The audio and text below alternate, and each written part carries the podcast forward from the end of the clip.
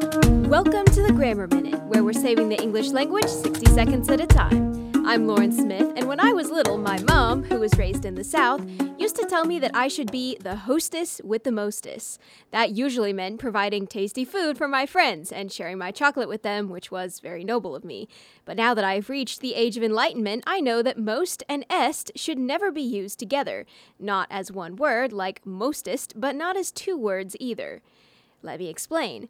I had chocolate. I had the tastiest chocolate. What I didn't have was the most tastiest chocolate. There are rules for deciding whether an adjective takes the est ending or the additional word most, which are covered in a different episode. The main point here is do not, under any circumstances, use both. It's better to pick one and be wrong than to use both and guarantee you're wrong. That's your Grammar Minute. Visit thegrammarminute.com for more tips and.